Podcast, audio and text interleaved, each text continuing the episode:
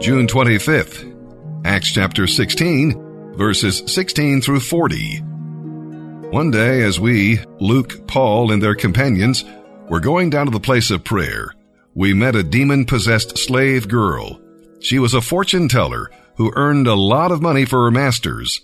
She followed along behind us, shouting, These men are servants of the Most High God, and they have come to tell you how to be saved. Well, this went on day after day until Paul got so exasperated that he turned and spoke to the demon within her. I command you in the name of Jesus Christ to come out of her, he said, and instantly it left her. Her master's hopes of wealth were now shattered, so they grabbed Paul and Silas and dragged them before the authorities at the marketplace. The whole city is in an uproar because of these Jews, they shouted. They are teaching the people to do things that are against Roman customs. A mob quickly formed against Paul and Silas, and the city officials ordered them stripped and beaten with wooden rods. They were severely beaten, and then they were thrown into prison. The jailer was ordered to make sure they didn't escape. So he took no chances, but put them into the inner dungeon and clamped their feet in the stocks. Around midnight, Paul and Silas were praying and singing hymns to God, and the other prisoners were listening. Suddenly there was a great earthquake, and the prison was shaken to its foundations. All the doors flew open, and the chains of every prisoner fell off. The jailer woke up to see the prison doors wide open. He assumed the prisoners had escaped. So he drew his sword to kill himself. But Paul shouted to him, Don't do it. We are all here trembling with fear. The jailer called for lights and ran to the dungeon and fell down before Paul and Silas. He brought them out and asked, Sirs, what must I do to be saved? They replied, Believe on the Lord Jesus and you will be saved, along with your entire household.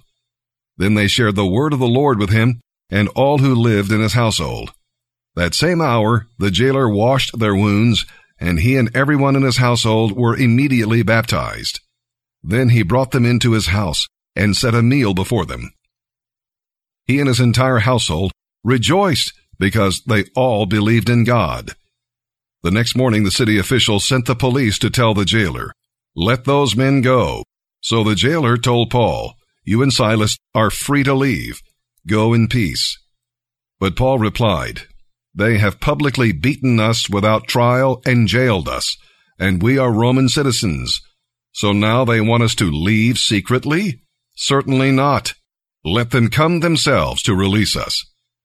When the police made their report, the city officials were alarmed to learn that Paul and Silas were Roman citizens. They came to the jail and apologized to them. Then they brought them out and begged them to leave the city.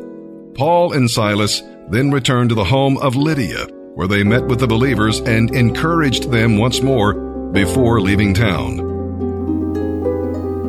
Good morning. This is Mark Matthews with this week's poetic inspirational message. The particular poem I've chosen this morning is really good at reflecting upon how bad or how dark our lives really were before we hit the refuge, at least for many of us.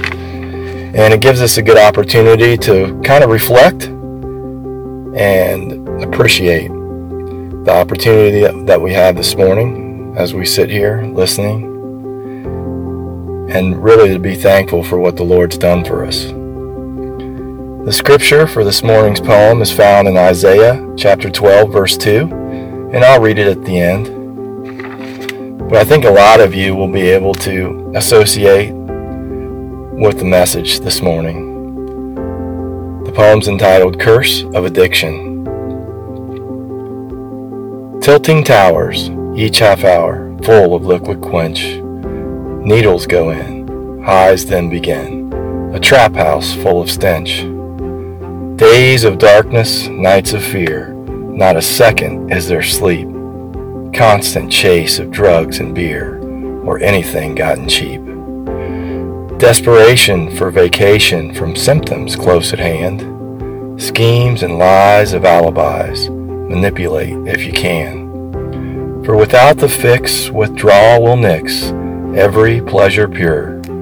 Matters not how often sought, the windows shrink for sure. Total devotion, darkness in motion, deals and evil ends. A shallow breath, as addiction meets death, while another then just begins. The cycle of fury is judge and jury, regarding our loved ones too. Chaos reigns from all the pains of selfish dealt from you. The ripple effect will still reflect in the eyes of children who lose mom or dad. It's terribly sad. So, what can a person do? Cry out for the Lord, for salvation to pour. Plead for God's mercy and grace. He's the only way, no matter the day, or at any time or place, to be freed from this curse where all becomes worse. You must draw closer to Him until cycle of sin is washed clean within. Salvation can never begin. And again, the scripture for this morning's poem is found in Isaiah chapter 12, verse 2. Surely God is my salvation. I will trust and not be afraid. The Lord, the Lord is my strength and my song. He has become my salvation. Thank you for listening, everyone, and may God bless you all.